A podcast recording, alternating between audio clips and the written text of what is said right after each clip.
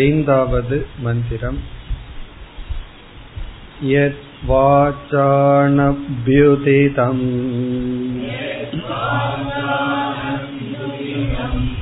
யேன வாகப்யுத்யதே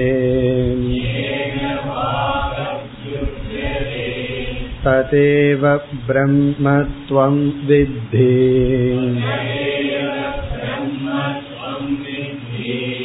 நேதம் யதிதமுபாஸதே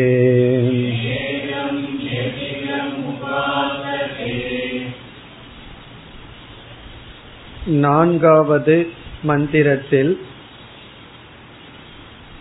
ஆத்ம தத்துவம் அல்லது பிரம்ம தத்துவமானது அறிந்ததை காட்டிலும் அறியாததை காட்டிலும் வேறுபட்டது என்ற விதத்தில் உபதேசம் செய்யப்பட்டது. பிரம்ம தத்துவமானது விஷயமாக அறியப்படும் பொருளாக நாம் புரிந்து கொள்ளக்கூடாது, அறிபவனுடைய சொரூபமாக நாம் புரிந்து கொள்ள வேண்டும். ஆகவே இந்த உலகத்தில் எவைகளெல்லாம் படைக்கப்பட்டுள்ளதோ, எவைகளெல்லாம் நம்முடைய அறிவுக்கும் அனுபவத்திற்கும் பொருளாகுமோ அந்த தத்துவங்கள் விதிதம் அவிதிதம் என்று பிரிக்கப்பட்டது. விதிதம் என்றால் நம்மால் அறியப்பட்டது, அவிதிதம் என்றால் அறியப்படாதது.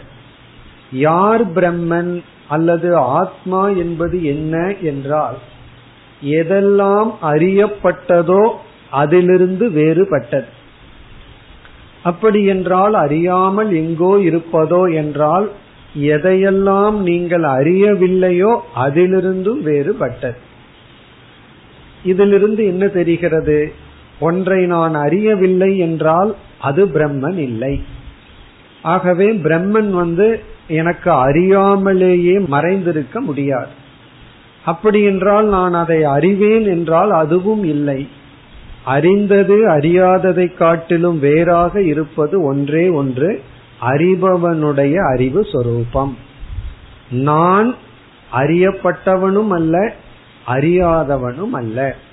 இவ்விதத்தில் ஆத்ம தத்துவம் விளக்கப்பட்டு எதி சுஷ்ரும பூர்வேஷாம் ஏனஸ்தத் வியாச்ச சக்ஷிரே, எவ்விதம் இப்படிப்பட்ட உபதேசம் உங்களுக்கு கிடைத்தது என்று சிஷ்யன் நினைக்கும் பொழுது குருவானவர் கூறுகின்றார், இந்த ஞானம் எனக்கு குருவிடமிருந்து வந்தது போல இந்த ஞானத்தை உபதேசிக்கும் முறையும் பரம்பரையாக வந்துள்ளது. சிஷ்யனானவன் குருவிடம் இந்த அறிவை பெறும் பொழுது அவனை அறியாமல் அறிவை பெறும் விதத்தையும் பெற்று விடுகின்றார். குரு உபதேசம் செய்யும் பொழுது சிஷ்யனுடைய முக்கிய தாற்பயம் அந்த உபதேசத்திலிருந்து அறிவை அடைதல். ஆனால் உபதேச முறையும் அவனை அறியாமல் அறிந்து விடுகின்றான். பிறகு அவன் தன்னுடைய சிஷ்யனுக்கு உபதேசிக்கும் பொழுது அந்த முறை அவனிடமிருந்து வருகின்றது. ஆகவே இந்த இரண்டாவது வரியில் இந்த ஞானத்தை உபதேசிக்கின்ற முறை சம்பிரதாயமாக வந்துள்ளது என்று ஞான மார்க்கத்தினுடைய ஸ்துதி சொல்லப்பட்டது. இனி ஐந்தாவது மந்திரத்தில் ஆரம்பித்து இந்த முதல் கண்டம் முடியும் வரை மூன்று கருத்துக்கள். சென்ற வகுப்பில் அதை நாம் அறிமுகப்படுத்தினோம். முதல் கருத்து மகா வாக்கியம், இரண்டாவது கருத்து பிரம்ம அல்லது ஆத்மா அப்பிரமேயம், மனதிற்கும் இந்திரியத்திற்கும் அகோச்சரம். மூன்றாவது கருத்து சகுண பிரம்ம நிஷேதம். சகுண பிரம்மமானது மாயையுடன் கூடிய பிரம்மமானது நம்முடைய இறுதி லட்சியம் அல்ல. இதுதான் இனி வருகின்ற மந்திரங்களினுடைய சாராம்சம். இப்பொழுது மந்திரத்தினுடைய முதல் பகுதியை பார்த்துவிட்டு மகா வாக்கிய விளக்கத்திற்கு நாம் வரலாம். ஐந்தாவது மந்திரத்தை பார்த்தால் ஏது வாசா அனப்யுதிதம், எந்த ஒரு தத்துவமானது வாச்சா என்றால் நம்முடைய வாக்கினால், சொல்லால். அனபியுதிதம் என்றால் அறிவிக்கப்படவில்லையோ. எந்த ஒரு தத்துவமானது சொல்லால் விளக்கப்பட முடியாதோ. ஆனால் ஏன எந்த ஒரு தத்துவத்தினால் வாக் அபியுத்யதே சொல்லானது செயல்படுகின்றதோ, வாகிந்திரியமானது செயல்படுகின்றதோ. இப்ப ஏது எந்த ஒரு தத்துவமானது வாக்கினால் விளக்கப்படாததோ, ஆனால் எந்த ஒரு தத்துவத்தினால் வாக் விளங்குகின்றதோ, அதாவது நம்மால் பேச முடிகின்றதோ. இப்ப இதுல இரண்டு விதமான இனிப்பு பதார்த்தம் இருக்கின்றது. அதையும் நம்மால வாக்கால் விளக்க முடியாது. லட்டுக்கும் ஜிலேபிக்கும் உள்ள வேறுபாட்டை விளக்குங்கள் அப்படின்னு சொன்னா விளக்க முடியுமா? இரண்டும் இனிப்பு, ஆனால் இந்த இரண்டு இனிப்புக்குள்ள வேறுபாட்டை நம்மால வாக்கால் விளக்க முடியாது. ஆனால் அந்த இனிப்பு பிரம்மத்தை விளக்கி விடுமானா விளக்கி விடாது. ஆகவே எதை வாக்கால் விளக்க முடியாதோ அது பிரம்மன்னு சொன்னா லட்டு ஜிலேபி எல்லாம் பிரம்மன் ஆயிடும். காரணம் என்ன? அதையும் வாக்கால விளக்க முடியாது. ஆனால் அதனால் வாக்கு விளங்குவதில்லை. அதெல்லாம் இல்லாம இருந்தா வாக்கு கொஞ்சம் நல்லா விளங்கும்.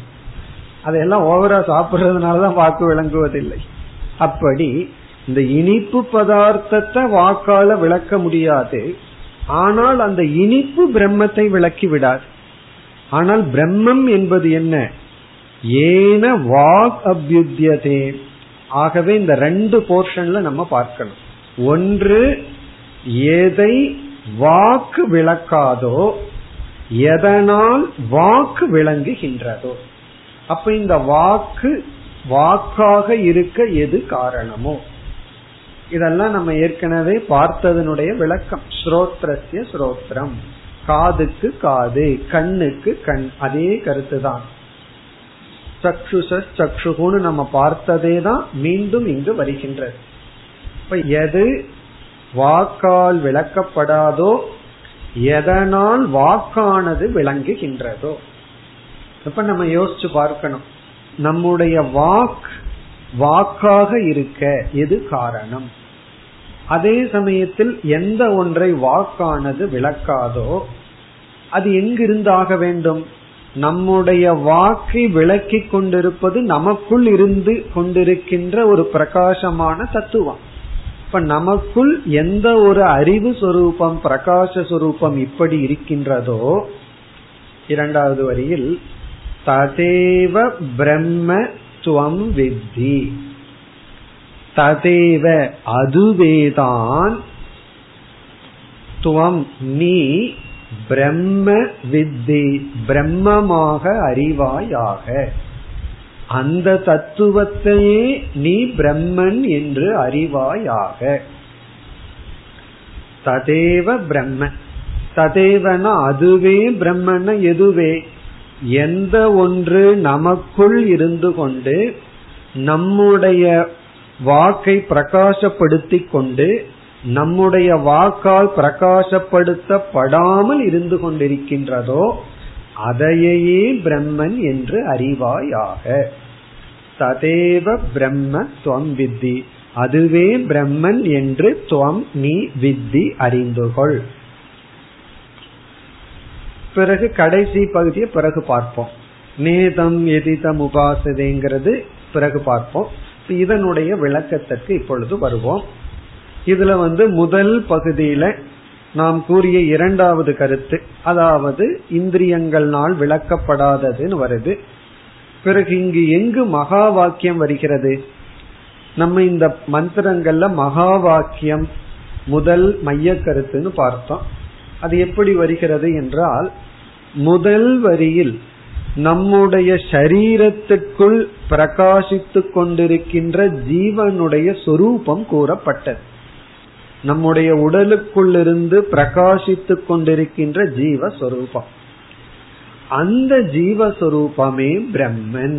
ததேவ த்வம் பிரம்ம வித்தி, இதுதான் மகா வாக்கியம். இப்ப மகா வாக்கியம் சொல்லுக்கு என்ன பொருள் என்றால் ஜீவ பிரம்ம ஐக்கிய வாக்கியம் மகா வாக்கியம். மகா வாக்கியத்துக்கு லட்சணம் என்ன, இலக்கணம் என்ன அப்படின்னு என்ன பதில்? நம்ம வேதாந்த கிளாஸ் முடிஞ்சு கேள்வி பதில் எல்லாம் வைக்கிறதா இருந்தா, கொஸ்டின் அண்ட் ஆன்சர் செஷன் இருந்தா, இதுதான் கேள்வி. மகா வாக்கியத்தினுடைய லட்சணம் என்ன என்றால் ஜீவ பிரம்ம ஐக்கிய வாக்கியம். ஜீவனும் பிரம்மனும் ஒன்று என்று கூறுகின்ற வாக்கியத்துக்கு மகா வாக்கியம் என்று பெயர். வாக்கியம்னா சென்டென்ஸ். மகா அப்படிங்கிற அந்த மகத்துங்கிற சொல் எதை குறிக்கின்றது என்றால் பெரிய விஷயம். பெரிய விஷயம்னா சூக்ஷ்மமான விஷயம். பிறகு மகத் பலம், பெரிய பலனை கொண்டுள்ள வாக்கியம். இந்த வாக்கியம் மிக பெரிய பிரயோஜனத்தை கொடுக்கின்ற வாக்கியம். ஆகவே அதிகமான பலனை தாங்கியுள்ள வாக்கியம். பிறகு மிக மிக சூக்ஷ்மமான வாக்கியம், அவ்வளவு சுலபமா புரிந்து கொள்ளக்கூடிய வாக்கியம் அல்ல. கர்ணனிடம் குந்தி தேவி நான் உன்னுடைய தாய் அப்படின்னு சொல்ல வாக்கியம் இருக்கே, அந்த வாக்கியம் கர்ணனுக்கு எப்படிப்பட்ட வாக்கியம்? அதான் மகா வாக்கியம். அவனோட வாழ்க்கை பூரா என்ன கஷ்டப்பட்டுட்டு இருந்தானோ அனைத்து கஷ்டத்தையும் ஒரே ஒரு வாக்கியம் நீக்கிடு. நமக்கு சந்தேகம் வரலாம், எப்படி ஒரு சென்டென்ஸ் ஒரு வாக்கியம் நம்முடைய அனைத்து அனர்த்தங்களையும் நீக்கும்னு சொல்லி. கர்ணனுக்கு எப்படி அந்த வாக்கியம் எப்படி நீக்குதோ அதே போல சம்சாரத்தை நீக்குகின்ற வாக்கியம் மகா வாக்கியம். இந்த மகா வாக்கியம் எப்படி இங்கு செயல்படுகிறதுன்னு சுருக்கமாக பார்ப்போம். அதாவது எந்த ஒரு அறிவு சொரூபம் நம்முடைய உடலுக்குள் இருந்து கொண்டு நம்முடைய மனம், இந்திரியம், புத்தி, சரீரம் இவைகளை பிரகாசப்படுத்தி கொண்டும் அவைகளினால் பிரகாசப்படுத்தப்படாமலும் அழியாமல் அறிவு சொரூபமாக விளங்கி கொண்டிருக்கின்றதோ அதே தத்துவம் உலகத்தில் உள்ள அனைத்து ஜீவர்களுக்குள்ளும் விளங்கி கொண்டிருக்கின்றது. அதான் மகா வாக்கியம்.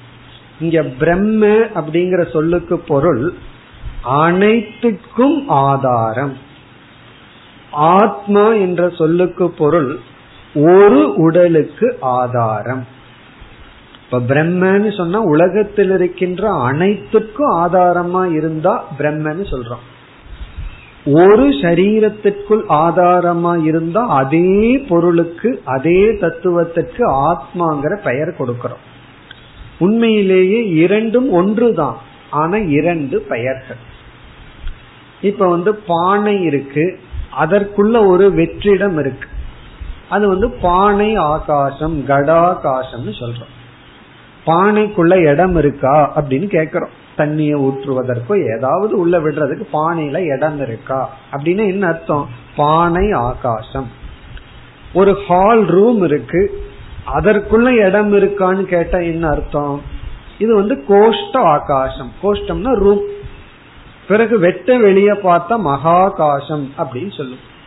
இப்ப நம்ம ஆகாசத்துக்கு பல பெயர் கொடுக்கிறோம். பானைக்குள் இருக்கின்ற ஆகாசம், அறைக்குள் இருக்கின்ற இடம், வெளியே இருக்கின்ற இடம். இப்ப இந்த இடத்துக்கு நம்ம எத்தனை விதமான அடைமொழிகள் கொடுத்தும் பலவாக பேசினாலும் அந்த இடத்தில் வேறுபாடு கிடையாது. ஆகாசம்ங்கிறது ஒரே ஒரு தத்துவம். ஆனா அந்த பானைன்னு வச்சா பானை ஆகாசம் சொல்லிடுறோம், அரை அப்படின்னா அரை ஆகாசம் சொல்றோம், வெட்ட வெளி ஆகாசம்னு சொல்றோம். அதே போல ஒவ்வொரு உடலாக நாம் தனியாக எடுத்துக்கொண்டால் அத வியக்தி அப்படின்னு சொல்றோம். தனியாக எடுத்துக்கொண்டால் அந்த தனியான உடலை பிரகாசப்படுத்தும் தத்துவத்தை ஆத்மா என்றும் ஜீவனுடைய சொரூபம் என்று சொல்றோம். பிறகு அதே தத்துவம் உலகத்தில் இருக்கின்ற அனைத்து ஜீவராசிகளையும் பிரகாசப்படுத்துகிறதுங்கிற கோணத்துல பிரம்மன் பூர்ணம் என்று நாம் பதில் சொல்கின்றோம். அப்படி இந்த மந்திரத்தில் எது வாக்கினால் விளக்கப்படாததோ, ஆனால் எதை வாக்கு விளக்கி கொண்டிருக்கின்றதோ அதுவே பிரம்மன் என்று நீ அறிவாயாக சொல்லும் பொழுது, இந்த உன்னுடைய சரீரத்திற்குள் வெஷ்டியாக எந்த ஒரு தத்துவம் இருக்கின்றதோ அதே தத்துவம் சமஷ்டியாக அனைத்துக்குள்ளும் இருக்கின்றது. இப்ப இந்த வாக்கியத்துக்கு பேர் தான் மகா வாக்கியம். உண்மையில் ஜீவனுக்கும் ஈஸ்வரனுக்கும் அல்லது பிரம்மத்துக்கும் என்ன சம்பந்தம் அப்படின்னா, சம்பந்தமே உண்மையில கிடையாது. சம்பந்தம் ரிலேஷன்ஷிப்பை பத்தி எப்ப பேச முடியும்? எப்ப இரண்டு தனி பொருள்கள் இருக்கோ அப்பொழுதுதான் சம்பந்தத்தை பேச முடியும். இருக்கிறதே ஒரே பொருள், எப்படி நம்ம சம்பந்தத்தை பேச முடியும்? பேச முடியாதுதான். இருந்தாலும் பொய்யான ஒரு வேற்றுமையானது நமக்கு அனுபவத்தில் இருக்கின்றது. இது வேறு அது வேறு என்ற வேற்றுமை நமக்குள் வந்து விட்டது. அப்ப நம்ம என்ன செய்கின்றோம்? அந்த வேற்றுமையை எடுத்துக்கொண்டு வேற்றுமை இல்லைன்னு சொல்லும் பொழுது ஒரு விதமான சம்பந்தத்தை, ரிலேஷன்ஷிப்பை நம்ம பேசணும். அந்த வேற்றுமைக்கான காரணத்தை முக்கியமாக எடுத்துக்கொண்டால் நம்ம வேற்றுமைன்னு தான் சொல்லுவோம். ஈஸ்வரன் வேறு, ஜீவன் வேறு. ஈஸ்வரன் நம்மை படைப்பவர், கர்ம பலனை கொடுப்பவர், அப்படியெல்லாம் நம்ம சொல்றோம். ஆனால் அந்த மாயை அப்படிங்கிற ஒரு தத்துவத்தை நீக்கி பார்த்தால் அந்த ஈஸ்வரனும் ஜீவனும் வேறல்ல. இப்ப மகா வாக்கியம் அப்படிங்கறதனுடைய சொல், நாம் தனிப்பட்ட ஜீவனுக்குள் இருக்கின்ற அதே தத்துவம் இந்த உலகத்தில் உள்ள அனைத்து ஜீவர்களுக்குள்ளும் இருக்கின்றது. இப்ப இந்த இடத்துல மனம், உடல் எல்லாம் ஒரு லிஸ்ட்ல சேர்த்திக்கணும். அப்படின்னா எல்லாருடைய மனசு ஒன்றுதானா அப்படி கேட்க கூடாது. மனம் வேறு, உடல் வேறு, எல்லாம் வேறு. ஆனால் அதை பிரகாசப்படுத்துகின்ற அறிவு வேறுபடுவதில்லை. இதுதான் மகா வாக்கியம். இதத்தான் உபனிஷத்தினுடைய மைய கருத்துன்னு சொல்றோம். உபனிஷத்துல ஜீவனை பற்றி, உலகத்தை பற்றி, ஈஸ்வரனை பற்றி எல்லாம் பேசப்பட்டுள்ளது. இதெல்லாம் எதற்கு பேசி இருக்குன்னா ஒரே ஒரு குறிக்கோள், ஒரே ஒரு மைய கருத்து, அதுதான் மகா வாக்கியம். இப்ப மகா வாக்கியம் என்றால் ஜீவனும் ஈஸ்வரன் அல்லது பிரம்மன் ஒன்றுதான். இருக்கிறது ஒரே ஒரு சத்தியமான தத்துவம், மீதி அனைத்தும் வெறும் தோற்றம். இந்த அறிவைத்தான் உபனிஷத் நமக்கு புகட்ட விரும்புகின்றது. இதற்காகத்தான் எல்லா விதமான விசாரங்களும் நடக்கின்றன. இது மகா வாக்கிய விசாரம். நம்ம மேலும் மேலும் எல்லா உபனிஷத்திலையும் இதத்தான் பார்க்க போறோம். இந்த உபனிஷத்துல ஒரு கோணத்துல மகா வாக்கியம், அடுத்த உபனிஷத்துல இனி ஒரு கோணத்துல சொல்லி இந்த ஒரே கருத்தை விதவிதமான கோணத்துல பார்ப்போம். காரணம் என்ன? அப்பொழுதுதான் நமக்கு விளங்கும். அதற்காக பார்க்கின்றோம். இனி மேலும் மகா வாக்கியத்தை எல்லாம் நம்ம பிறகு இதே உபனிஷத்துல பார்க்க போறோம். அடுத்த உபனிஷத்திலையும் வேறு வேறு கோணங்களில் பார்க்க போகின்றோம். இனி அடுத்த கருத்துக்கு வந்தால், இந்த மந்திரங்களில் பேசப்படும் இரண்டாவது கருத்து ஏற்கனவே நம்ம அதுவும் பார்த்த கருத்து. இந்திரியங்கள் பிரம்மத்தை விளக்காது, அதாவது பிரம்மன் அப்பிரமேயம்.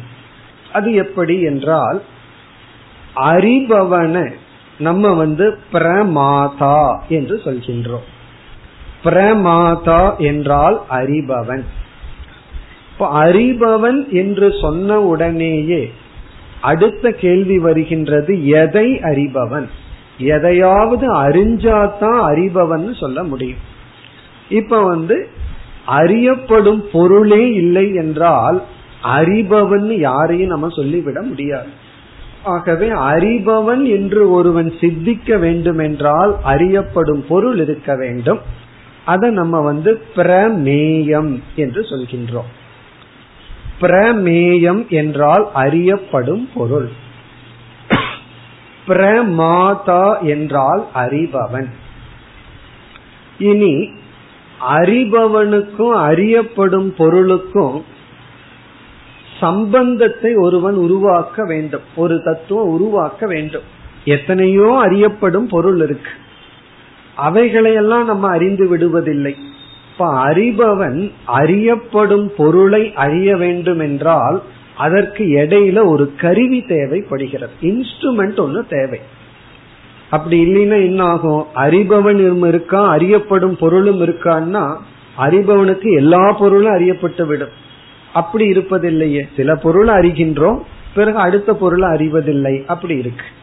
ஆகவே அறிபவனை அறியப்படும் பொருளுடன் சம்பந்தப்படுத்தி அறிவை கொடுக்கும் கருவிக்கு பிரமாணம் என்று சொல்கின்றோம்.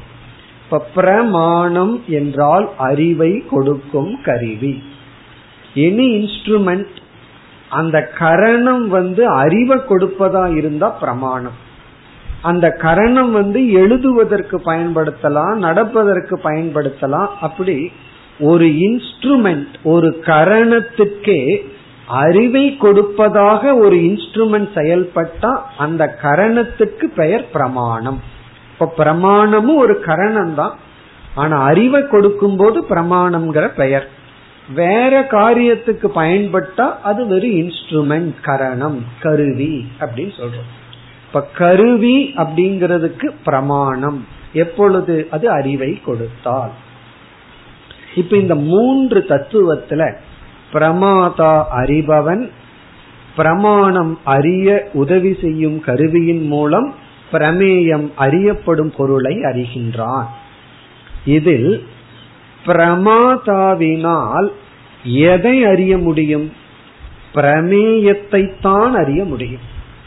அறிய பயன்படும் அறியப்படும் கருவியின் துணை கொண்டு இவன் ஒரு அறியப்படும் பொருளை அறிய முடியும்.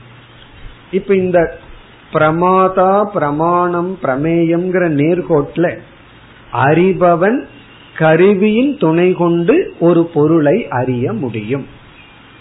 ஆனால் இந்த பிரமாணம் என்று ஒன்று இருக்கிறதே, அந்த பிரமாணம் பிரமாதாவுக்கு உதவி செய்து பிரமேயத்தை காட்டும்.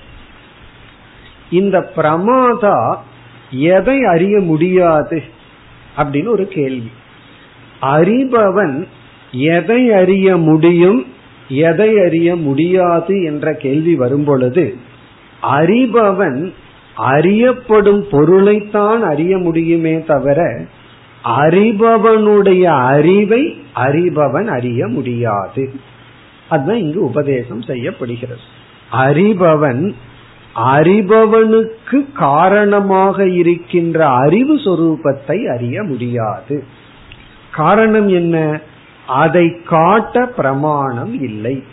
பிரமாணம் அறிபவனுக்கு கருவியாக இருந்து அறியப்படும் பொருளை அறிவித்துக் கொண்டு இருக்கின்றது.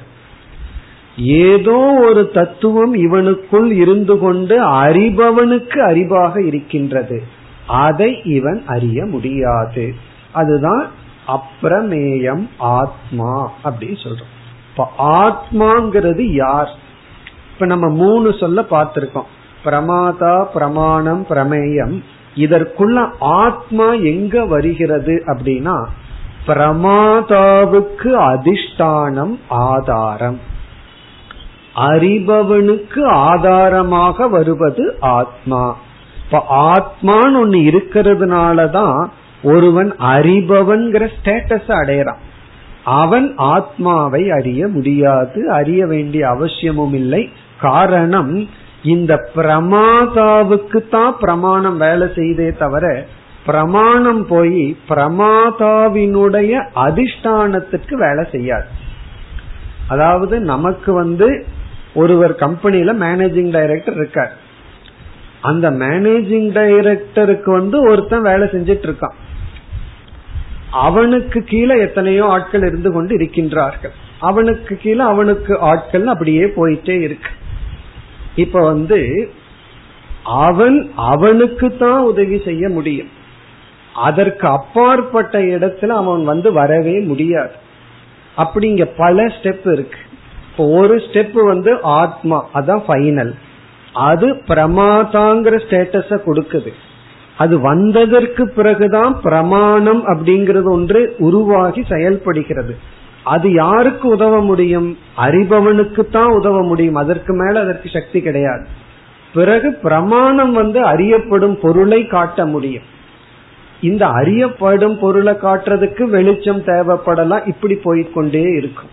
அறியப்படும் பொருளுக்கு லைட் இருந்தா தான் அறிய முடியும், சவுண்ட் இருந்தாலும் ஒரு குறிப்பிட்ட ஃப்ரீக்வன்சி இருந்தா தான் கேட்க முடியும். இப்படி எல்லாம் படிப்படியா போகுது.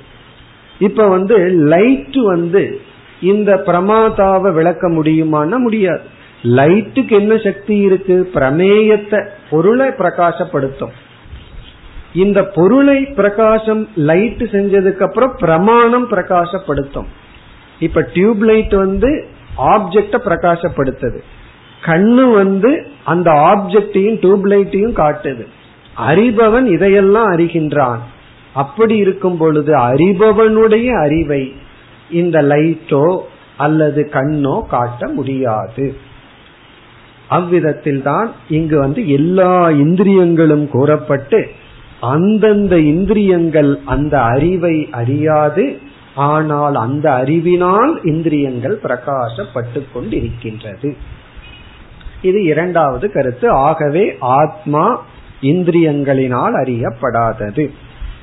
இனி நம்ம மூன்றாவது கருத்துக்கு செல்லலாம். அது மந்திரத்தினுடைய கடைசி பகுதி. அதை பார்த்துட்டு மூன்றாவது கருத்துக்கு செல்லலாம். இப்பொழுது மந்திரத்திற்குள் சென்றால், நேதம் யதிதம் உபாசதே. எது என்றால் எந்த, எது இதம், எந்த இந்த தேவதைகளை உபாசதே சாதகர்கள் தியானிக்கின்றார்களோ, வழிபடுகின்றார்களோ. ஒரு சாதகன் விதவிதமான தேவதைகளை, இறைவனை வழிபட்டு கொண்டிருக்கின்றான். ந இதம், அது பிரம்மன் அல்ல. ஒருவன் யாரை, எந்த தேவதையை வழிபட்டு கொண்டிருக்கின்றானோ அது பிரம்மன் அல்ல. அப்ப எது என்றால் எந்த இந்த தேவதையை, இதம் இந்த தேவதையை சாதகர்கள் உபாசதேன உபாசிக்கின்றார்களோ, இதம் ந பிரம்ம, அது பிரம்மன் அல்ல. இப்ப இந்த பகுதி எதை காட்டுகின்றது, அதை இப்பொழுது நாம் பார்ப்போம். இத சுருக்கமா சொன்னா சகுண பிரம்ம நிஷேதம். சகுண பிரம்மமானது லட்சியம் அல்ல, அதுவே முழுமையான தத்துவம் அல்ல என்று நீக்கப்படுகின்ற.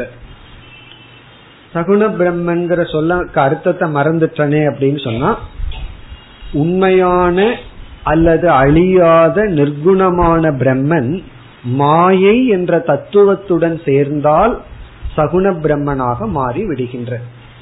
இப்ப சகுண பிரம்ம அப்படின்னா மாயையுடன் கூடிய பிரம்மன். அதத்தான் நம்ம ஈஸ்வரன், இறைவன் என்று சொல்கின்றோம். இப்ப நம்ம சகுண பிரம்மத்தை மூன்று ஸ்டேஜ்ல பிரிக்கலாம். சகுண பிரம்மத்தை மூன்றாக நம்ம பிரிக்கிறோம். ஒன்று ஈஸ்வரன்.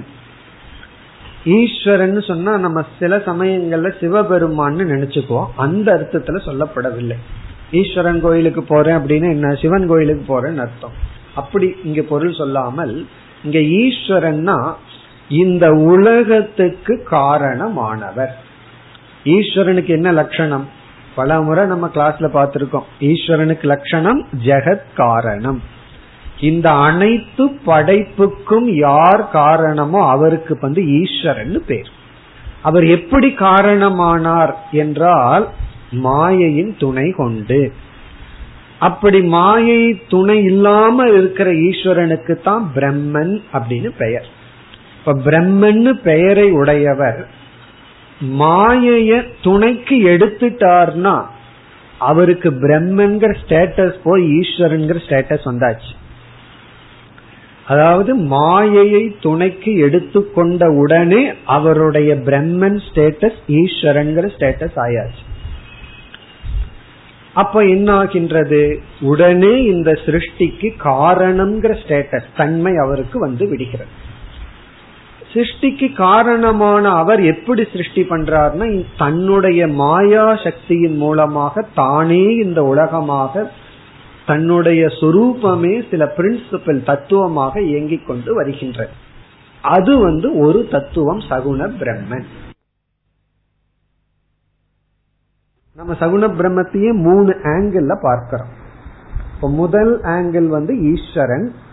பொதுவா இது யாருக்குமே ஆரம்பத்துல தெரியாது. சகுன பிரம்ம ஈஸ்வரன்கிற விஷயம் வந்து சாஸ்திரம் படிச்சாதான் புரியும். ரொம்ப வருஷம் சாஸ்திரம் கேட்டாதான் நம்ம வந்து இறைவன் யார், கடவுள் யாருங்கிற கேள்விக்கு பதில் வந்து இந்த உலகத்திற்கு காரணமானவர். ஆனா ஒண்ணுமே படிக்காதவனும் தன்னை அறியாம சொல்லுவான், எல்லாத்துக்கும் காரணம்னு சொல்லுவார்களே தவிர அவனோட டெப்த் புரிஞ்சிருக்காது. நாமளே வந்து சாஸ்திரம் படிக்காததுக்கு முன்னாடி ஈஸ்வரனை இறைவனை வழிபட்டுட்டு இருந்தாலும் ஏதோ வழிபட்டுட்டு இருப்போம், யாருன்னு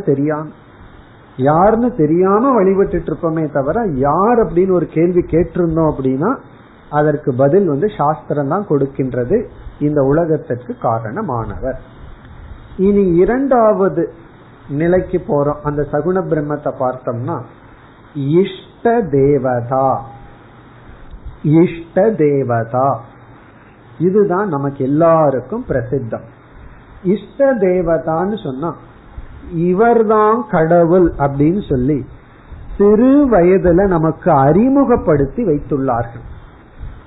ஒவ்வொருவருக்கும் இறைவனுடைய நாமம், இறைவனுடைய சில குணங்களுடன் அறிமுகப்படுத்தி வைக்கப்பட்ட தெய்வம். அதாவது வந்து மாதா பிதா குரு தெய்வம்னு சொல்றமே, அப்படி வந்து நமக்கு ஒரு ஜீவனுக்கு முதல்ல அறிமுகமாகிற இந்த உலகத்துல இருக்கிறவர் யாருன்னா மாதா தான். பிறகு மாதா மூலமா தான் பிதா அறிமுகப்படுத்தப்படுகின்றார். பிறகு பிதா என்ன பண்றாருன்னா ஸ்கூலுக்கு கூட்டு போய் இந்த ஸ்கூல்ல தான் படிக்கணும் அப்படின்னு என்ன அர்த்தம், குருவை அறிமுகப்படுத்துறாருன்னு அர்த்தம். குரு என்ன பண்றாரு, ஆரம்பம் செய்ய விரும்புன்னு ஆரம்பிச்சு கடவுள் வாழ்த்த ஆரம்பிக்கும் போது அவர் வந்து இறைவனை அறிமுகப்படுத்துகின்றார். அப்படி பிறகு வந்து மாதாவும் குருவனுடைய ரோல்ல இருப்பார்கள், பிதாவும் குருவனுடைய ரோல்ல இருப்பார்கள். அப்படி சிறு வயதுல நமக்கு அறிமுகப்படுத்தப்பட்ட இறைவனை வந்து இஷ்ட தேவதைன்னு சொல்றோம். ஒரு வீட்டுல வந்து விஷ்ணு அறிமுகப்படுத்தப்பட்டிருக்கும், ஒரு வீட்டுல வந்து சிவபெருமான், ஒரு வீட்டுல முருகன் சொல்லி எல்லா வீட்லயும் விநாயகர் வந்துருவார். அப்படி வந்து அறிமுகப்படுத்தப்பட்டிருக்கும். அப்படி அறிமுகப்படுத்தப்பட்டு நமக்கு இவர் தான் கடவுள் அப்படின்னு சொல்லி பிறகு அவர்கள் என்ன செய்வார்கள், அந்த இஷ்ட தேவதையை வழிபட்டு கொண்டு இருப்பார்கள். எந்த கோயிலுக்கு போனாலும் சில பேர் வந்து குருவாயூரப்பான்னு சொல்லி சொல்லி ஏதாவது சிவன் கோயிலுக்கு போனா குருவாயூரப்பான்னு ஆரம்பிச்சு அதுக்கப்புறம் அந்த சிவன் பேர் வரும். குருவாயூரப்பன் கோயில்ல போனாலும் அல்லது திருப்பதியில போனாலும் குருவாயூரப்பான்னு சொல்லிட்டு அப்புறம் வெங்கடேசான் பார்க்கிறார். காரணம் என்ன, அதுதான் இஷ்ட தேவதை. சிறு வயதுல எந்த நாமம் எந்த குணம் நமக்கு இறைவன் சொல்லி அறிமுகப்படுத்தப்பட்டதோ அது இஷ்ட தேவதை, அது நமக்குள்ள பதிஞ்சிருக்கும். ஆனா நம்ம சாஸ்திர விசாரம் பண்ணாம இருக்கிற வரைக்கும் ஏதோ அந்த கடவுள் பெயர் நம்மை காப்பாற்றுவார் அந்த அறிவோட நம்ம வணங்கி கொண்டு இருப்போம். சாஸ்திரம் எல்லாம் படிச்சாதான் ஒரு பெரிய எக்ஸ்ட்ரா ஞானம் வரும். இந்த இஷ்ட தேவதா தான் ஈஸ்வரன், இதற்கே ஒரு ஞானம் வரணும். இல்ல அப்படின்னா பயம் வந்துடும், இந்த பகவானுக்கு மட்டும் கற்பூரம் காமிச்சிட்டு இதுக்கு காமிக்கலையேன்னு சொல்லி எல்லாம் பயம் வந்துடும். காரணம் என்ன, இந்த அறிவு இல்லாததுனால. அப்படி இஷ்ட தேவதை தான் ஈஸ்வரனா இருக்கார். நான் யார இஷ்ட தேவதையா வழிபடுறனோ அதத்தான் இனி ஒருவர் பெயர்ல வழிபட்டு கொண்டு இருக்கின்றார். இத புரிஞ்சிட்டோம் அப்படின்னா மதம்ங்கிற பெயர்ல யாருக்கும் மதம் பிடிக்காது. காரணம் என்ன, நாம் எந்த ஒரு தெய்வத்தை வந்து வணங்குறோமோ அதே தெய்வத்தை தான் வேறு பெயர்ல வேறு உருவத்துல வழிபட்டு கொண்டு இருக்கின்றார்கள். அப்படி இஷ்ட தேவதைங்கிறது நமக்கு அறிமுகப்படுத்தப்பட்ட தத்துவம்.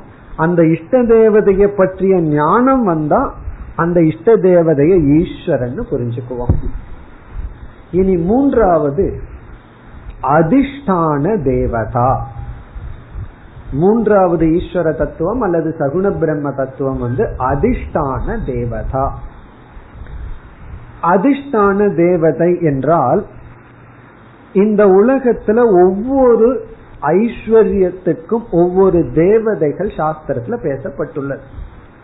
இப்போ ஒருவன் செல்வம் என்ற ஐஸ்வர்யம் வேணும்னா லக்ஷ்மி என்றும், அறிவு என்றால் சரஸ்வதி என்றும், அந்த அறிவிலேயே அதாவது ஔஷதத்தை பற்றி மெடிசனை பற்றி அறிவு வேணும்னா அஸ்வினி குமாரர்கள் சொல்லி, அந்த அறிவுக்குள்ளேயே பிரம்ம வித்யா வேணும் அப்படின்னா தட்சிணாமூர்த்தின்னு சொல்லி, இப்படி இந்த உலகத்தில் இருக்கிற ஒவ்வொரு ஐஸ்வர்யம் இப்ப வந்து பார்க்கிற சக்தி வேணும்னு சொன்னா சூரிய பகவான், மனம் நல்லா இருக்கணும் அப்படின்னா மனதிற்கு அதிஷ்டான தேவதை சந்திரன், கை பலமெல்லாம் நல்லா இருக்கணும் அப்படின்னா அதற்கு இந்திரன் என்று ஒவ்வொரு அதிஷ்டான சக்திக்கும் ஒவ்வொரு அதிஷ்டான தேவதைகளை சாஸ்திரம் அறிமுகப்படுத்தி உள்ளது. இப்ப யாருக்கு எது தேவையோ அந்த அதிஷ்டான தேவதைய நம்ம தியானம் செய்து பிரார்த்தனை செய்து அதை நம்ம அடையறோம். இப்ப மாணவனா இருக்கிற வரைக்கும் அவனுடைய ரூம்ல என்ன இருக்கணும், சரஸ்வதி தான் இருக்கணும், தப்பி தவறி லட்சுமி வந்துடக்கூடாது. அதெல்லாம் பிறகுதான், லட்சுமி வந்ததே சரஸ்வதி போயிடுவாங்க, இந்த ரெண்டு பேரும் சேர்ந்தே இருக்க மாட்டாங்க, ரெண்டு பேர்த்துக்கு ஒத்தே போகாதான். சரஸ்வதி வர்ற இடத்துல லட்சுமி இருக்காது, லட்சுமி வந்தா சரஸ்வதி இருக்காது. அதான் நம்ம பார்க்கிறோம், ரொம்ப செல்வந்தர்கள் ஒழுங்கா படிக்கிறது, கஷ்டப்படுறவங்க தான் படிக்கிறார்கள். அதனால வந்து பணம் இல்லாமல் இருக்கிறது அறிவுக்கு பல சமய குவாலிபிகேஷனா இருக்கு. இப்ப நம்ம அனுபவத்துல என்ன பார்க்கிறோம், ஒரு காலத்தில் ஒருவனுக்கு ஒரு ஐஸ்வர்யம் தேவை என்றால் அது அறிவா இருக்கலாம், பலமா இருக்கலாம், எது வேண்டுமானாலும் இருக்கு, ஞாபக சக்தியா, அதுக்கு மேதா சூக்தம்னு சொல்லி அது தட்சிணாமூர்த்திக்குள்ளேயே டிவிஷன் இருக்கு, மேதா தட்சிணாமூர்த்தி, இப்படியே போயிட்டே இருக்கலாம். பிறகு விநாயகர், அந்த விநாயகர்களுக்குள்ளே எத்தனையோ விநாயகர்.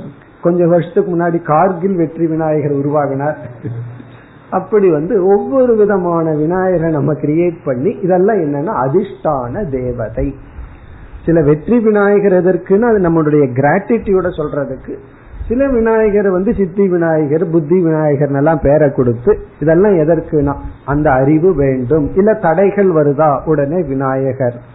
பிறகு வந்து கஷ்டம் மேல கஷ்டம் வந்துட்டு இருக்குன்னு நீங்க எல்லாம் போய் ஜாதகத்தை காட்டீங்கன்னா என்ன செய்வார்கள், நவகிரகத்துக்கு ஹோமம் பண்ணுங்க, இந்த தேவதைக்கு ஹோமம் பண்ணுங்க, பிறகு உங்க குலதெய்வத்தை கும்பிடுறது இல்லை அதனாலதான் கஷ்டம், அங்க போயிட்டு வாங்கன்னு சொல்லி, அப்படியெல்லாம் சொல்றதுனாலதான் அந்த குலதெய்வ கோயில்ல ஏதோ தீபம் ஏறுது, இல்லைன்னா மறந்து விடுவார்கள். கஷ்டம் மேல கஷ்டம் விடும்போது குலதெய்வத்திற்கு செல்லுங்கள். இதெல்லாம் என்னன்னா அதிஷ்டான தேவதை. ஒரு உடல்ல ஆரோக்கியம் இல்லைன்னா அதுக்கு தகுந்த தேவதைகள், இப்படி எல்லாம் இருக்கு. இப்ப நம்ம என்ன பண்ணிட்டு இருக்கோம், இஷ்ட தேவதைய வந்து பர்மனண்டா வச்சிருப்போம், அதிஷ்டான தேவதைக்கு அப்பப்ப போயிட்டு வந்துருவோம். இந்த இஷ்ட தேவதை அப்படிங்கறது வந்து சில பேர் சில கம்பெனியில சில லாயர் வச்சிருப்பாங்க, அது வந்து பர்மனண்டா இருக்கும், அல்லது ஃபேமிலி டாக்டர்னு சொல்றோம் இல்லையா, அது ஒரு ஃபேமிலி டாக்டர் இருந்துட்டே இருக்கும்.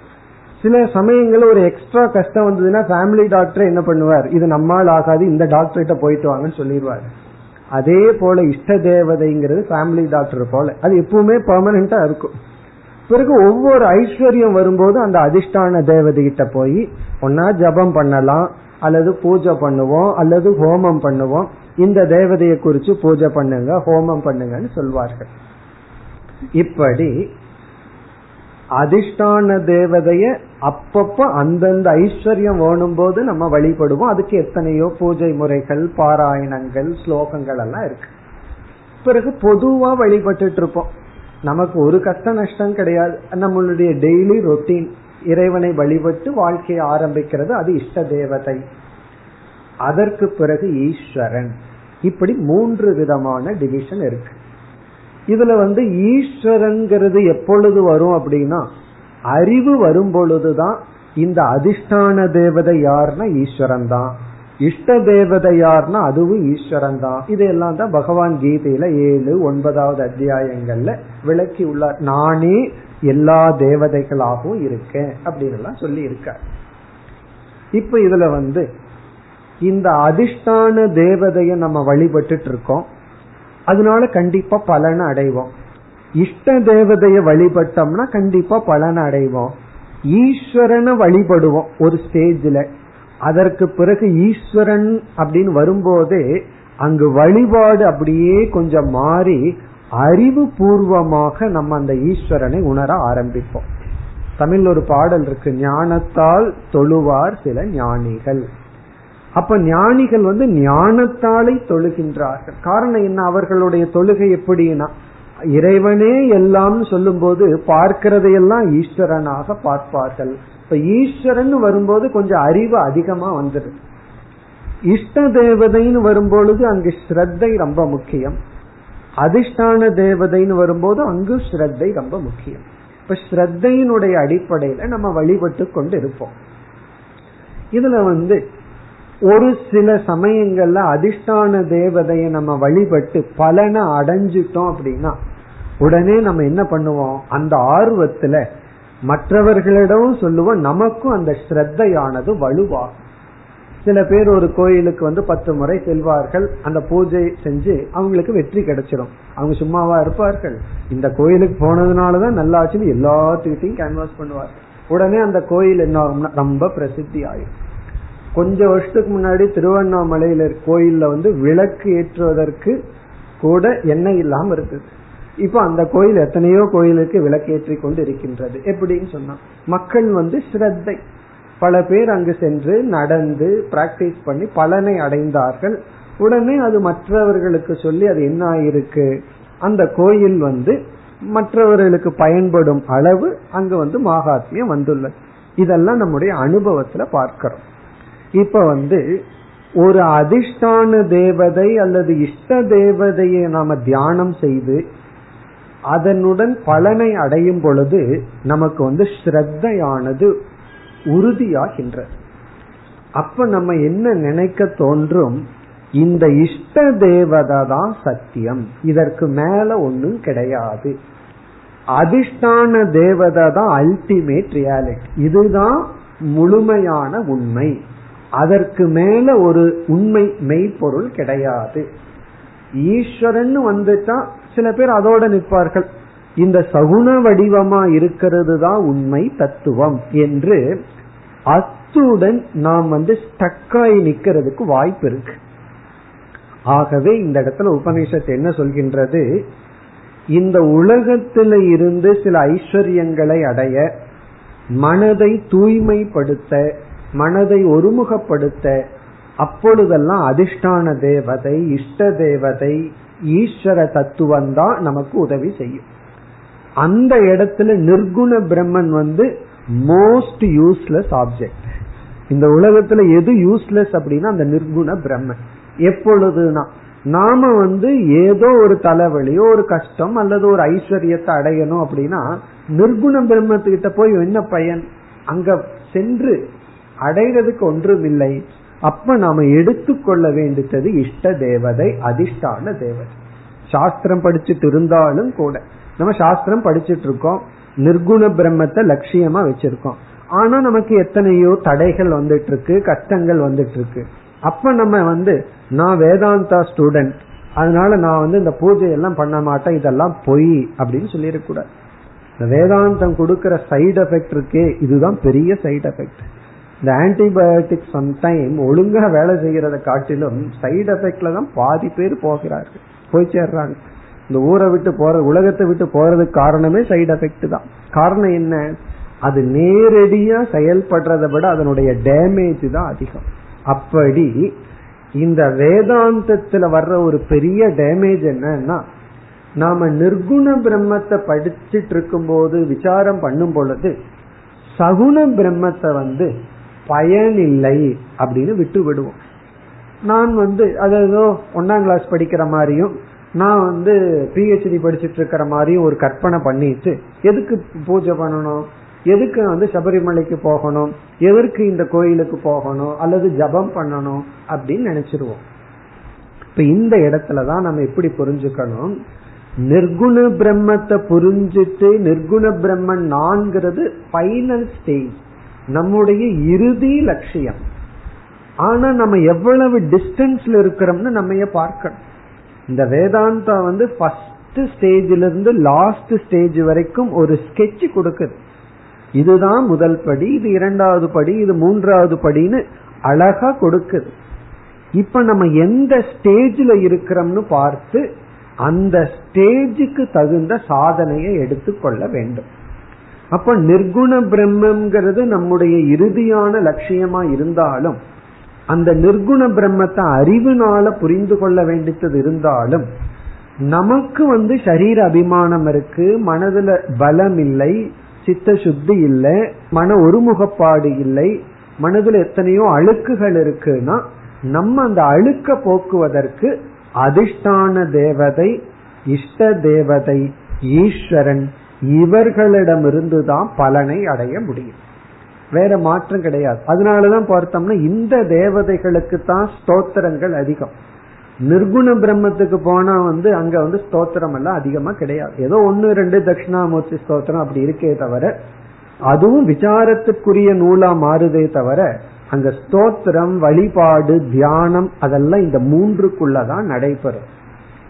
ஆகவே ஒரு சாதகன் என்னதான் வேதாந்தம் படிச்சிட்டு இருந்தாலும் அதிஷ்டான தேவதைய பயன்படுத்தணும், இஷ்ட தேவதைய பயன்படுத்தணும். பிறகு அதிஷ்டான தேவதை தான் என்னுடைய இஷ்ட தேவதைன்னு புரிஞ்சுக்கணும், அது ஒரு அறிவுல. பிறகு இஷ்ட தேவதை தான் ஈஸ்வரன் புரிஞ்சுக்கணும். பிறகு இதையெல்லாம் நம்ம பயன்படுத்தி, இங்க சாஸ்திரம் என்ன சொல்லுதுன்னா அதோடு நின்று விடக் கூடாது, அதுதான் முக்கியம். சில பேர் அதிஷ்டான தேவதையுடன் அல்லது இஷ்ட தேவதையுடன் தியானத்துல அவர்களுக்கு இஷ்ட தேவதையினுடைய தர்சனம் எல்லாம் கிடைக்கும். இப்ப தியாகராஜர் எத்தனையோ கோடி முறை ராமநாமம் ஜபம் பண்ணார், ராமருடைய காட்சி கிடைச்சதுன்னு சொன்னா, இப்ப ராம தர்சனத்தை இது வெறும் இல்யூஷன் எடுத்துக்கிறதா, இது வெறும் மனதுல தோன்ற கற்பனைன்னு எடுத்துக்கிறதா அப்படின்னா அப்படி எடுத்துக்கொள்ள முடியாது. காரணம், இந்த பிரமையெல்லாம் எஃபர்ட் இல்லாம வருவது, முயற்சி இல்லாம வர்றதுக்கு தான் பிரமை, ஹாலுசினேஷன் அல்லது காட்சி, தோற்றம் அப்படின்னு சொல்றோம். ஒருவர் ராமரையே ஜபம் பண்ணி பண்ணி அதனுடைய பலனா வர்றது இது வெறும் கற்பனை அல்ல, இது உபாசனையினுடைய பலன். ஈஸ்வரன் மாயா சுரூபி, எவ்வளவு ரூபத்தை வேண்டுமானாலும் எடுக்கலாம் அப்படின்னா ஒரு சாதகனுடைய ஜபத்தின் பலனாக சில சமய கனவுல நமக்கு சில காட்சிகள் கிடைக்கும், சில விதமான அனுபவங்கள் எல்லாம் நமக்கு கிடைக்கும். எப்பொழுதுனா ஜபம் செய்து அதுல ஆழ்ந்து ஊறி இருந்தார். நடக்க போறது நமக்கு தெரியலாம், சில சமயங்கள்ல பலருடைய வாழ்க்கையில சில அதிசயங்கள் எல்லாம் நடக்கலாம். அப்பொழுது நமக்கு என்ன தோன்றும்? அந்த அதிசயங்கள் ஈஸ்வர தர்சனம், இஷ்ட தேவதா தர்சனம், இவைகளெல்லாம் நமக்கு ஸ்ரத்தைய கொடுத்து நம்முடைய சாதனையை ஊக்குவிக்க வேண்டும். இது பதஞ்சலியும் தன்னுடைய யோக சூத்திரத்துல சொல்றார், அனைத்து விதமான சித்திகளும் ஸ்ரத்தையை கொடுப்பதுடன் அதனுடைய பலன் நின்று விடுகிறது. ஆகவே ஒரு அதிஷ்டான தேவதைய பூஜை பண்ணி நமக்கு பலன் கிடைப்பது ஸ்ரத்தையை கொடுப்பதற்கு, ஈஸ்வர அஸ்தித்துவத்துல ஸ்ரத்தையை கொடுக்க. அதே போல இஷ்ட தேவதா தர்சனம், சில அனுபவங்கள், இதெல்லாம் நமக்கு ஒரு ஸ்ரத்தையை கொடுக்கணும். இதெல்லாம் கொடுத்து கடைசியில என்ன பண்ணணும்னா இவைகளெல்லாம் முழுமையான உண்மை அல்ல, இவைகளை தாண்டி செல்ல வேண்டும், ஈஸ்வரனிடத்துல போய் பிறகு அப்படியே அடுத்தபடி நிர்குண பிரம்மத்திற்கு போகணும். இதெல்லாம் மகான்களுடைய வாழ்க்கையில பார்த்தாவே நமக்கு புரியும். ராமகிருஷ்ண பரமஹம்சருடைய வாழ்க்கையில பார்த்தோம்னா அவர் முதல்ல இஷ்ட தேவதையா காளி தேவியையே வழிபட்டு கொண்டிருந்தார், காளி தேவியினுடைய காட்சி கிடைச்சதுன்னு சொன்னார். பிறகு கொஞ்ச நாள் இருந்து இருந்து மன தூய்மை ஆனவுடன் அவர் அப்படியே இஷ்ட தேவதையிலிருந்து ஈஸ்வர தர்சனத்துக்கு போனார். அவரே கூறியுள்ளார், இப்பெல்லாம் என்னால பூ பறிக்க முடியவில்லை, காரணம் என்ன, அந்த பூவை இறைவனா பார்க்கிறேன், பூவை காளி தேவியா பார்க்கிறேன், அந்த செடிய காளி தேவியா பார்க்கிறேன்னு சொல்லி இஷ்ட தேவதை ஈஸ்வரனா கன்வெர்ட் ஆச்சு. அதற்கு பிறகு என்னாச்சு, ஞானவாளால் காளி தேவியை வெட்டினேன்னு ஒரு வார்த்தை சொல்றார். அப்படின்னு என்ன அர்த்தம், தோதாபுரிங்கிற ஒரு அத்வைத ஞானி அவருக்கு உபதேசம் செய்து அவர் என்ன புரிஞ்சுக்கிறார், அதாவது நிர்குண பிரம்மந்தா உண்மை. இப்படி ஒரு சாதகன் அதிஷ்டான தேவதை, இஷ்ட தேவதை, ஈஸ்வரன்கிறதுக்குள்ள அதை கடந்து செல்ல வேண்டும்.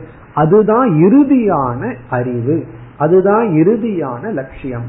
ஆனா அதற்கு முன்னாடி நம்ம எந்த ஸ்டேஜில் இருக்கிறோமோ அந்த ஸ்டேஜில் இருந்து இவைகளை பயன்படுத்த வேண்டும். ஆனா இந்த இடத்துல உபனிஷத் என்ன சொல்கின்றது என்றால், அதிஷ்டான தேவதை, இஷ்ட தேவதை, சகுண பிரம்மனான ஈஸ்வரன், இவைகளெல்லாம் முழுமையான நிர்குண பிரம்மன் அல்ல. அதுதான் இங்க சொல்லப்படுகிறது, நேதம் ஏதிதம் உபாசதே. எது இதம், எந்த இந்த அதிஷ்டான தேவதையை, இஷ்ட தேவதையை, ஈஸ்வரனை சாதகர்கள் தியானித்துக் கொண்டிருக்கின்றார்களோ, ந இதம் அது பிரம்மன் அல்ல.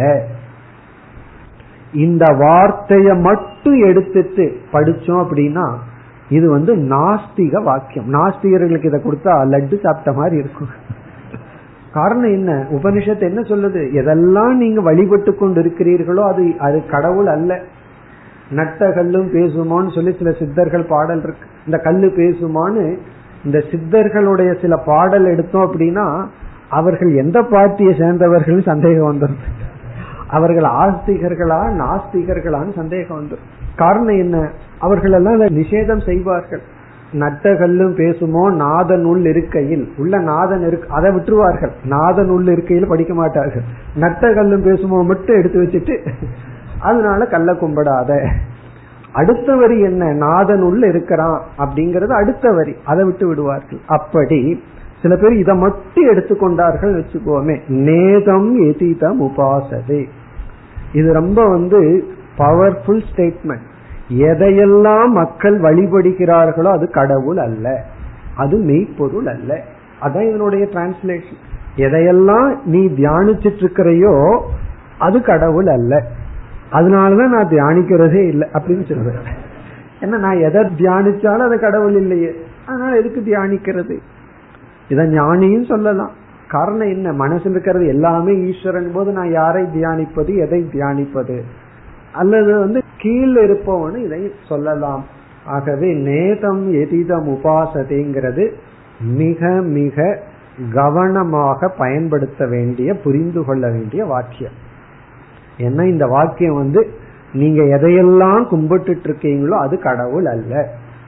இத மட்டும் சொல்லிட்டு இந்த மாதிரி விளக்கம் கொடுக்கலீங்கன்னா வீட்டுக்கு போகணும்னா அதெல்லாம் தூக்கி போடணும்னு தோணும். என்ன, எதெல்லாம் நான் கும்பிட்டு இருக்கிறேன்னா அது கடவுள், அப்புறம் எதுக்கு நான் வழிபடணும், ஏன்னா அது வந்து பிரம்மன் அல்லவே அப்படிங்கறத இங்கு உபதேசம். ஆகவே இந்த கேனோபனிஷத்தினுடைய ஆசிரியர் பீக்கில இருந்து பேசுறார், உச்ச நிலையிலிருந்து பேசியிருக்காரு. நம்ம வந்து ரொம்ப தூரத்துல லிப்ட் பண்ணி அவரை பார்க்கணும், எங்கிருந்து பேசுறாருன்னு சொல்லி. அதை பார்த்துட்டு நம்ம இருக்கிறதோ பாதாளத்துல, இவரோ சொர்க்கலோகத்திலிருந்து பேசிட்டு இருக்காரு, அவ்வளவு டிஸ்டன்ஸ் இருக்கு. ஆகவே எதையெல்லாம் நீ தியானித்து கொண்டிருக்கின்றாயோ, எதையெல்லாம் வழிபட்டு கொண்டிருக்கிறார்களோ சாதகர்கள், அது இங்கு உபதேசிக்கப்படுகின்ற உண்மை தத்துவம் அல்ல, அதெல்லாம் பொய் அப்படின்னு சொல்லப்படுகிறது. இத கேட்ட உடனே சில பேர் வந்து அதனால நான் இஷ்ட தேவதையை நிஷேதம் பண்றேன்னு பண்ணிவிட்டு வீட்டில் இருக்கிறவங்களை நிஷேதம் பண்ண மாட்டார்கள். வீட்டில் இருக்கிற மனைவி மக்கள் அதெல்லாம் உண்மை, இஷ்ட தேவதை தான் பொய்யாயிடும். முதல்ல இத மித்தியான்னு மாத்தணும், பிறகு வந்து சாப்பிடுற பொருள்கள் மித்தியான்னு மாத்தணும். அதையெல்லாம் பொய்னு மாத்தினதற்கு பிறகு கடவுள் கிட்ட வருவோம். அப்ப நம்ம இறுதியில நிஷேதம் பண்ண வேண்டிய ஆப்ஜெக்ட் வந்து ஈஸ்வரன். அத முதல்ல நிஷேதம் பண்ண கூடாது. கடைசியில தான் உபாசிய உபாசக பேத நிஷேதக, கடைசியில வழிபடுபவன் வழிபடப்படும் பொருள் அப்படிங்கிற பேதத்தை இறுதியில தான் நீக்கணும். அது அந்த ஈஸ்வரன் செய்ய வேண்டிய வார்த்தை. அதே போல வந்து எல்லா உறவுகள் பொய் அப்படின்னு சொல்லி சில பேர்த்துக்கு சில ரிலேஷன்ஷிப்ல கசப்பு ஏற்பட்டுரும், நம்பி நம்பி ஏமாந்து விடுவார்கள். அதனுடைய தாக்கம் என்ன ஆகும் அப்படின்னா, அதனால வாழ்க்கையில யாரையும் நம்ப மாட்டேன், அதனால எந்த குருவையும் நம்ப மாட்டேன். அப்ப இவர்கள் குரு சிஷ்ய ரிலேஷன்ஷிப் பொய். சாஸ்திரம் வந்து குரு சிஷ்யனுடைய உறவு உண்மைன்னு சொல்லவில்லை, அதுவும் பொய் தான். ஆனா அந்த உறவு எப்பொழுது நீங்கணும்னா, குருவிடமிருந்து முழுமையான ஞானத்தை அடைஞ்சதற்கு பிறகு உண்மையிலேயே குருவே என்ன செய்வார், இனி நீயும் நானும் ஒண்ணுதான் சொல்லிடுவார். ஆகவே வேண்டாம், அந்த ரிலேஷன்ஷிப்பை வந்து பாதை செய்து விடுவார். ஆனால் அது ஆரம்பத்துல செய்து விடுவார்கள். பலருக்கு இந்த உலகத்துல பட்ட சில கசப்பான அனுபவங்கள் வந்து வாழ்க்கையில முன்னேற்றத்திற்கு தடையாக இருந்து விடும். அப்ப வந்து யார் மீது நம்பிக்கை வராம இருந்துரும். அதே போல வந்து எல்லா விஷயத்திலும் ஆரம்பத்துல ஒரு தாக்கம் வந்து நம்ம வீழ்த்தி விடலாம். அப்ப நம்ம எப்படி புரிஞ்சுக்கணும், அதுலதான் தவறு இருக்கே தவிர அனைத்திலும் தவறு இல்லை. ரிலேஷன்ஷிப்ல பாதிக்கப்பட்டோம்னா அந்த ரிலேஷன்ஷிப் தான் தவறே தவிர எல்லா ரிலேஷன்ஷிப்பையும் நான் நீக்கிவிடக் கூடாது. அப்ப எனக்கு ஈஸ்வரன் பக்தங்கிற ரிலேஷன்ஷிப்பை வச்சுக்கணும், குரு சிஷ்யன்கிற ரிலேஷன்ஷிப்பை வச்சுக்கணும், மகன் தந்தைங்கிற ரிலேஷன்ஷிப்பை வச்சுக்கணும் அப்படின்னு அந்த ரிலேஷன்ஷிப்பை பாதுகாக்கணும். பிறகு எப்ப நீக்கணும்னா கடைசி ஸ்டேஜ்ல உண்மையிலேயே நம்ம நீக்கிறதல்ல, அது நீங்கி போகும். சிலதெல்லாம் நம்ம அதை நீக்க முடியாது, அதுதான் நம்மை விட்டு நீங்க வேண்டும். அப்படி இறுதி ரிலேஷன்ஷிப் இறைவனுக்கும் நமக்கும் குருவுக்கும் நமக்கும் அது லாஸ்ட் ரிலேஷன்ஷிப். அதற்கு முன்னாடி கொஞ்சம் கொஞ்சமா நீக்கி கொண்டு வர வேண்டும். அது நேச்சுரலா வரும். வேதாந்தத்துக்கு வந்த உடனே இந்த உலகத்தை பற்றி பேசிக்கொண்டிருக்கின்ற உறவுகள்லாம் நம்மை விட்டு அப்படியே போயிடும். அதுல அவர்களும் ஒட்ட மாட்டார்கள், நம்மளும் ஒட்ட மாட்டோம். இப்ப நம்ம எரியாமல் நிஷேதம் நடந்துட்டே வரும். கடைசி நிஷேதம் என்னன்னா நான் வழிபடுபவன், இது வழிபடுவதற்குரிய இறைவன் அப்படிங்கிற உறவு கடைசியா போகணுமே தவிர முதல்ல போக கூடாது. உபனிஷத்து ஃபைனலா இந்த கருத்தை கூறுகின்றது. இனிமேல் வருகின்ற எல்லா மந்திரங்களும் இதுதான். இரண்டாவது வரி சேம், முதல் வரியில ஒவ்வொரு இந்திரியங்களை சொல்லி சொல்லி இதனால் பிரம்மன் இதை விளக்குகிறது, இது பிரம்மத்தை விளக்காதுன்னு சொல்லி ததேவ பிரம்மத்வம் வித்தி அதுவே பிரம்மன்னு சொல்லி நேதம் யதிதம் உபாசதே என்று சொல்லி இந்த பகுதி முடிவடைகின்றது. நம்ம விளக்கத்தை பார்த்து முடித்து விட்டோம். இந்த மந்திரங்களினுடைய சொற்பொருளை அடுத்த வகுப்பில் பார்ப்போம். ஓம் பூர்ணமத் பூர்ணமிதம் பூர்ணாத் பூர்ணமுதச்யதே பூர்ணஸ்ய பூர்ணமாதாய பூர்ணமேவாவசிஷ்யதே. ஓம் சாந்தி சாந்தி சாந்தி.